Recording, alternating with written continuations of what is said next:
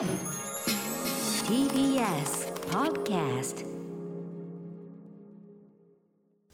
時刻は6時30分になりました。10月6日木曜日。TBS ラジオキーステーションにお送りしているカルチャーキュレーションプログラムアフターシックスジャンクション。パーソナリティの私ライムスター歌丸です。そして木曜パートナーの TBS アナウンサーうないりさですここからはカルチャー界の気になる人物動きを紹介するカルチャートーク。今夜のゲストはセッションパーソナリティで評論家の荻上チキさんです。チキさんいらっしゃいませ。こんばんは。よろしくお願いします。おセッションお疲れ様でございます。ていうかここのとこずっとお疲れ様でございます。うん。いろいろありまねいろいろありますすね。いろいろあってお忙しい中でございます、さらにこの番組でもえっと先月9月6日にアトロクブッククラブで結構たっぷりお話伺って。はい本の話を、はい、あのーそこでご紹介いただいた本もあの少しずつ読んだりしてますんで、ありがとうございます。は天鉄展が本当にめちゃくちゃ面白すぎて、はい、宗教と政治の転鉄点そう、はい。あのーなんていうかな。網羅してますねなんかね、うん、日本のね、うん、いろんなそういうね関係性と言いましょうか、はい。大変ニュースを見る時の参考書としても素晴らしい感じでよろしかったです。広く読んでほしいです。ありがとうございます。ということで今夜は木曜日に登場ということでどんな話をしてくださるんでしょうか？はい。先月発売された任天堂スイッチ用ゲームスプラトゥーン3の魅力について全力で話していこうと思います。時間どうしてるんですか？After Six Junction. 生放送でお送りしていますアフターシックスジャンクション。今夜は今夜のゲストにセッションパーソナリティの荻上チキさんを向けてえーご招待しお迎えしてはい。えして、えーゲームスプラトゥーン3の魅力を説明していただきます、はい、はい。チキさんよろしくお願いします。お願いします、まあ改めてですけども前回スプラトゥーン2のね、はい。やり込み具合というのをお話伺ってということで。はい。お話ししましたで3が出たのでというね、えー楽しみでした。流れでございまして、はい。改めましてスプラトゥーン、どんなゲームなのかまずスプラトゥーンは1作目が2015年に任天堂の WiiU で発売されましたアクションシューティングゲームシリーズです。そしてスプラトゥーン2が2017年に任天堂スイッチで発売。対立する2チームが銃を撃ち合うのではなく蛍光色のインクを撃ち合い陣地争いや共通の目標を奪い合うのが特徴のゲームとなっています。9月9日に発売された最新作「スプラトゥーン3」は発売3日で売り上げが345万本を突破、うん。これは任天堂スイッチ向けソフトの記録として過去最高の数字となっているそうです。すげえなやっぱりな。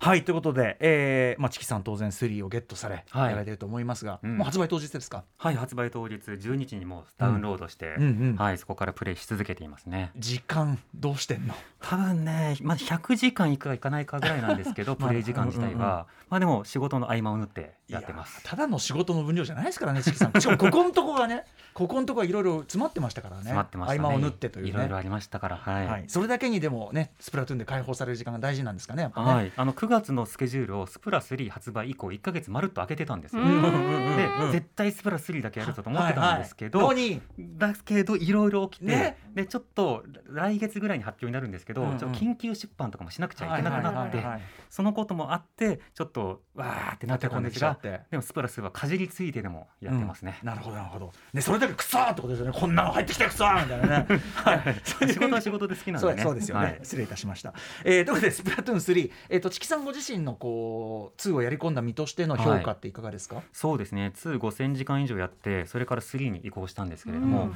最高のゲームだと思ってます。うんうん。はい、文句なしですね。文句なし、はい、もちろん文句というか改善点はうん。いろいろとあるんですけど、それはアップデートのたびにこれから解消されていくものだと思うんですが、うん。ベースとしてのゲーム性や世界観などは非常にもう楽しい、うん。ファンも多くの方が納得するゲームになっていると思います。あの2に完全に慣れ親しんだ身として、はい。やっぱりこうあ良くなってんなってとこもあるわけですか？ありますね。あの操作感自体は2とほぼ変わらないんです、うんうん。ただデザイン感がちょっと世界観が変わって可愛らしくなったりポップになったりより蛍光色が強くなったりへーっていうのはある一方で、はい2にあったいろいろな不満点あというものがあるはあったんですね、一気に解消されたんですね。結構細かなところで言うと例えば冒頭のニュースを強制的に見させられうんうん。てスキップできないであるとか、マッチングの時間ただただ待つだけで何もできない、はいはいはいでもこのマッチングの時間を試写場で練習できるっていうそういった場所に変えたので結果その待ってる間に上達できる。でこのゲームがその待ってる間にとか遊んでるうちに上達できるっていう、うん。上達を勝手に目指すことができる仕組みに3だと変わったんです。へー2だと上達するって一部のなんでしょう,、うん。うんうんうん上昇志向がある人がやることだったかもしれないんですが、うんうん3は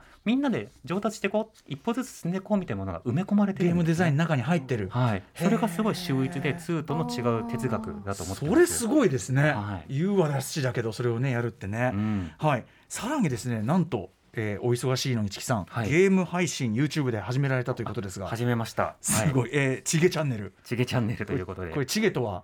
えチキがゲームするから頭文字を取ってチゲという格好でえチャンネルを開設しましチてゲちゃんちょっと待ってくださいよ。毎日セッションやってですよ、はい。い、ろんな本出したりしてその上 YouTube ですか？いや楽しいですね YouTube ね。どうどうですか？やってみてこういろいろこう気づいたこととか。そうですね。あのまず YouTube そのものの勉強になっているというのがあのすごく嬉しくて、まあ、やってみるとそうでしょうね。はい。動画編集をするとか、はい。音声をミックスするとか、ええまあ、タイトルサムネを作るとか、うんうん。あとは再生数を増やす増やさないとか、はいで私今まで YouTube の視聴者の立場から、うんうん。あの再生至上主義、うん再生数至上主義みたいなものに染まってたようなところがあって、えでも YouTube とか TikTok とかもそうですけど、え一つの発信手段であると同時に記録手段じゃないですか。うんうんそうすると、まあ、1万いこう10万いこうっていうふうにより増やしていくだけじゃなくて、はい。うんちょっと自分と向き合おうとか自分の記録をちゃんと残そうとうん。か、あーいろんな可能性があるメディアなんだな動画メディアだと。そうか。ビデオログという表現手段うんうんのうん。一つのあり方みたいなのをちょっと自分で自分の中にある偏見をちょっと見直したような感じはありますね。ある意味気分的にはもうちょっとライトにっていうか、うん自分のためにやるっていうのでもいいんだなみたいな、そうですね。なんなら見つかりたくないぐらいの気持ちでちょっと始めつつそれは見つかるでしょでも。いや最初はそうそう、うん。あの荻上チキのチャンネルと名乗りもせずに、うん。チゲチャンネルってやってたんですけど、ええまあ、今え日あの後録に出るからということと、うんうん。多くの方が荻上チキスプラトゥーンとかで検索してくださってるっていう履歴があったのでね。そうだよね。分かんないと逆にあの不内愛というか、失礼かなと思って今はい。入れてます。なるほど、はい、あとまあ当然その記録って意味では自分の腕前アップのための、まあ要するに自分で見て悪いとこ見るとかそういうのにもなるってことですうもんね。ん、やっぱり野球とかゴルフでもスイングフォームを見たりとか、うん。全体のチームのスコアリングは大事だったりしますよね。はい。でそれをあのおろそかにするかしないかがより問われるんですけどやっぱり動画で撮ってで自分で後々こう見返して、うん。例えば字幕とかつけたりするとああここ気づけたなみたいな発見がある。自分のプレイをちゃんと向上させる大きなきっかけになりますね。あとこう見てくださる方とコミュニケーションとかでそれこそはい。チキさん、セッションのあのチキさんとかさそういう面を知らずに来る人とかもいたりするんですかね？えっと、いますいます、うん。あのいましてものもともとセッションのことを聞いてでもここでは、えっと、チゲさんっていう 別の名前で呼んでくださる方もいればはいはい。荻上チキって名前を入れてたら、うん。本人かと思いましたみたいな。声似てますねみたいな書き込みがあって。なるほどなるほど。えーみたいな、うんうんうんうん。そういったこともあってですね、うんそれはすっごい面白かったですね、へー。嬉しいです、また別のねそのいろんな人とつながる、うん。はい。チャンネルがあるということですもんね。そうですね。そうか。これ YouTube やってさえ無駄にしないチキさんよっていうね。っていう無ね駄にしてもいいと思うんですけどね。たまにはもう本当に本当に無意なことをしてくれっていうね。いやしてますしてまあでもある意味ねそういうこういう場かもしれないけどね。発散手段です 改めてなんですけどこれ前回伺ったことも多少かぶっても結構なんですが、はい。スプラトゥーンというゲームそこまでこうハマる魅力ってチキさんにとって何でしょうか、はい、あの他の FPS とか TPS いわゆるシューター系のゲームってたくさんあると思うんです、うん。で荒野行動とかフォートナイトとかまあいろいろ一通りはやってはいるんですけど、スプラトゥーンに特にハマったのはやっぱ自分の強みを探すことができるゲームっていうところなんですね。うん。でどういうことかというと他のゲームはそんなにたくさんやってないので経験には簡単には比較できないんですけど例えばやっぱりそのエイムがうまいとかあの技がうまい強いとか、うん。技術が高いとかそうしたなんだ 100m 走誰が速く走れるかみたいなはい。そうした競争するような類のゲームって多いと思うんです、まあ、うんうん。特にレーシングゲームだと誰がタイムアタック早くいけるのか、うん。格闘ゲームだといかに相手より強いのか、でうん。もスプラトゥーンというのはそのタイトルが本質を表しているように、うんうん。チーム戦なんですね。うん。スプラトゥーンってそのスプラットピチャピチャっていう意味をするスプラットという映画と、それからプラトゥーンあのこれは舞台小舞台。うん小さな舞台を見せるプラトゥーン、はい。まあ、プラトーンって映画もありますけれどもそれが合わさった言葉なんですが、うんうん。ピチャピチャしたインクを使った正体たちの戦いなのでチーム戦が本質なんです。うんうん。そうすると1人だけが生き残るのではなくて、うん。自分がたまたま所属したチーム4人で勝たなきゃいけないんですね。はい。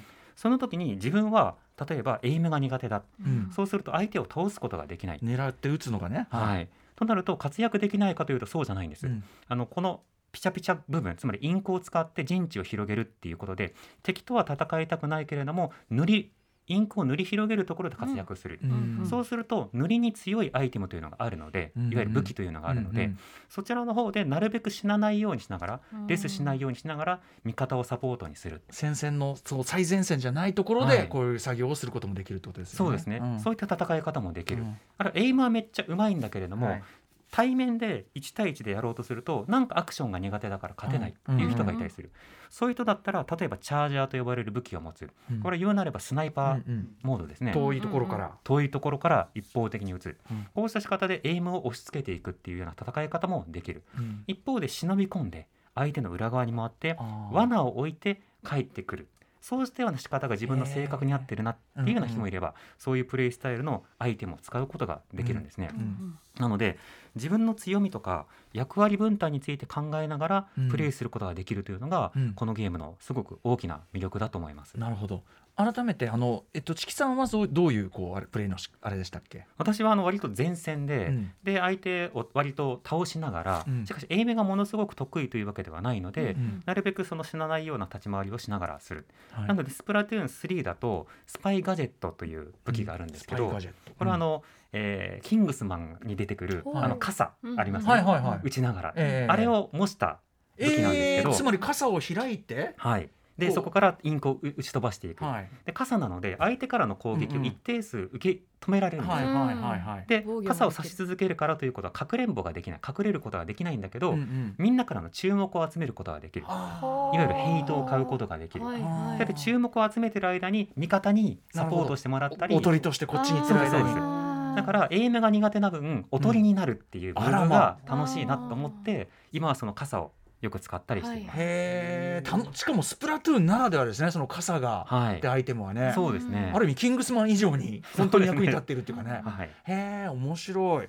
あそんな感じでちょっとその3からの要素でね、ええ。その先ほどもこうなんていうの上達のあれがこう組み込まれてるとおっしゃってましたけど、はい。今回あれですよね。一人用のストーリーモードがあったりするんですよね。そうですね。あの2までもあのストーリーモードはあったんですけど、うん。このストーリーモード自体がチュートリアルになっていまして、はい。まず打つとはこうだよで敵と対面するとこうだよって一個一個ステップアップできるようになってるんですね、うんだから3から始めましたっていうような方もそのヒーローモードをプレイすれば、はい。一通りのアクションの方法を学ぶことができる。なるほど。スーパーマリオの1の1をクリアすれば、ええ。ジャンプもダッシュも分かるよね。っていうのと同じように、うんうん。ヒーローモードをクリクリアすればはい。一通りのアクションができるよね、うんうん。そういったような設計というのが、まあ、この FPS などと比べたまた違う任天堂らしさ、うん。つまり初心者に優しくはい。開かれたプラットフォームっていう特徴になってるかなと思いますね。おーこれねだから私みたいにこう最やっぱ役割分担のが逆にこうさ、えだからそのチームなんでしょうと。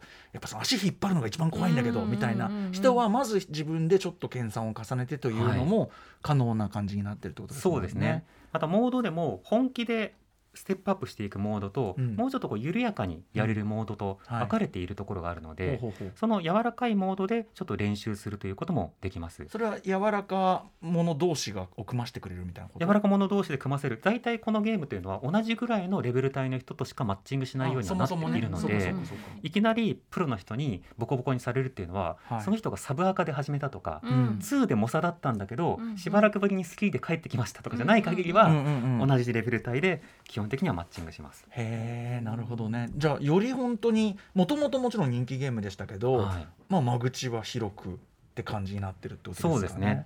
またあの3になってより役割分担感が強くなりまして、へ2になかった3の要素としては、はい。表彰っていうのが、え表彰。表彰ってアワードですよね。表彰状のあな表彰たに何々賞をあげましょうみたいな。うんうんそれが例えば塗りポイントナンバーワンとか敵に見られた時間ナンバーワンとか敵に見られた時間って一般からすると否定されがちなんですけどこのゲームだと褒めてくれるんですよ。さっき言ったそのおとりのうん。そうなんですはいはい。敵に見られたっていうことは他の見方を自由にしたっていうことだかうんらあすごいねうんなんか。これは戦略的にとても大事なムーブなんですすごいですよ。なんかその見方を変えるとねペコパさんのあれみたいなね。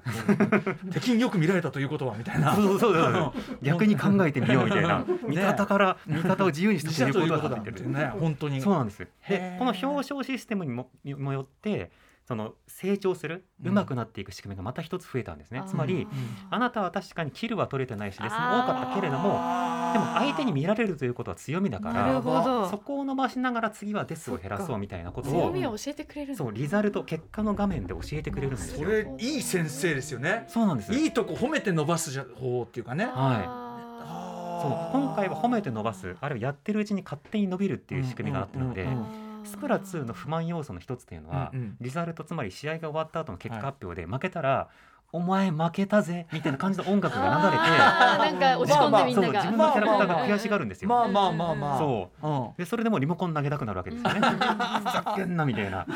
スプラ3は勝った側を褒めて、うん。だけど自分のリザルトの画面ではでもあなたはこの8人、はい敵チーム4人味方チーム4人、うん。この8人の中でも一番塗ってましたよみたいな、うんうんうんそこを教えてくれる、へー。そういうことにああでもまあ自分ここは頑張れたかなみたいな、うんうんうんじゃあ次はこうしようかなってに切り替えられるんですよね。確かにそれが次のゲームもう一回プレイしようっていうモチベーションにもつながるし、はい。まあその上達の糸口っていうかな、うんうん。でもつながるしっていうんで、ええ。なんか要するに単に甘い言葉かけてるだけじゃなくて、うん。ちゃんとプレイヤーのためであり、まあ、ひいてはゲーム全体の盛り上がりのためにはい。なってるんだからすごいよね、そうですね。マジでヒントが散りばめられてるっていうね、恐ろしや。いやなんかそれ結構でかいですね話聞くとね。そうなんですあの3は3と2の違いは確かにステージ増えた武器増えた。けどアクションとか同じだしうんうん。世界観も同じだから、うん。ちょっとまあ新しい新感覚というか、うん。まあ、衣替えしただけでしょうと思うかもしれないんですけど、うん結構フィロソフィー哲学というか発想が変わっていて、うんうん。間口が広く成長もできてそれぞれの役割分担意識というものをうん。もっと意識しましょう、はい。つまりプラトゥーン舞台小隊の中で自分がどんなキャラクターとして振る舞おうとしているのかをそれぞれちょっと考えて持ち帰ってねみたいなことをうんうん。端々でメッセージが出されてたりするんですよね。めちゃくちゃ教育的というかなんというか、うんうんねお子さんがやっても安心できるしはい。もともと暴力的なものじゃないから、うんっていうところもあるし。キルですって僕は言っちゃってますけれども、うんうん。基本的に、まあ、倒したやられたこれはあくまでイカたちがスポーツをやってるという世界観なので、うんうん。あのよりピースフルでもあるしなんなら子供たちの方がうまいです。あ今あの全国で1位になってる人って大体10代20代とかのうんうん。ヤングなので、あー。いやー瞬発力もありますしね。なるほど、うん。まあそんな中でもねあのチキさんも腕前工場にもうねはい、勤めてるわけですもんね日々。頑張ってます。はい。こんな中これだけのことやりながら。